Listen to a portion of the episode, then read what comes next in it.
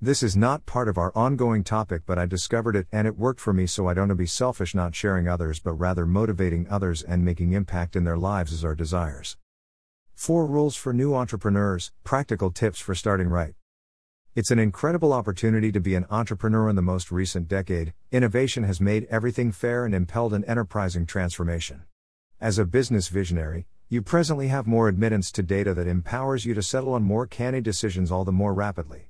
You have a benefit over enormous organizations in that you're lighter, more adaptable, and quicker on your feet. You can target new business sectors all the more rapidly, and you can change direction quickly. In any case, being a fruitful business visionary necessitates that you take a gander at the higher perspective and finish an arrangement from start to finish. Rieva Lesonsky, supervisor and head of Entrepreneur magazine, gives some functional rules that can help you when starting your own endeavor. 1. Don't quit your day job. Consider beginning your business low maintenance, particularly if it's on the web, while you're working and have a consistent pay. It normally requires a half year to a year to get a business moving, and you don't need your capacity to make your home installment to pivot upon your organization being a short term achievement. Start with what you can oversee, monetarily and time wise, and scale up as your business develops. 2. Find your niche. The times of general stores are finished. Especially on the web, customers are searching for stores that practice.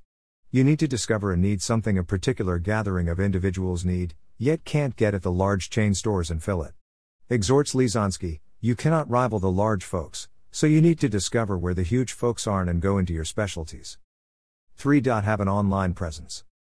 Regardless of whether you're not intending to begin an online retail business, consider that the web can in any case assume an important part in your organization.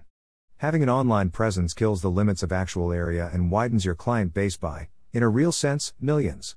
It's likewise an extraordinary apparatus for advancing yourself and letting individuals, even in your own territory, realize that you're there and what you're doing. 4. Refuse to quit. Effective business requires inventiveness, energy, and a drive to continue to go when you fizzle.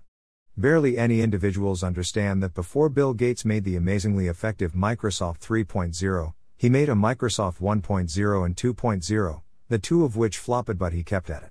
What's more, that assurance and refusal to surrender is the thing that will isolate fruitful business visionaries from ineffective ones. Says Lesonsky, arm yourself with positive thinking to get past the no or the difficulty.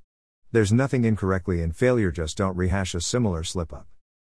Always keep pushing through.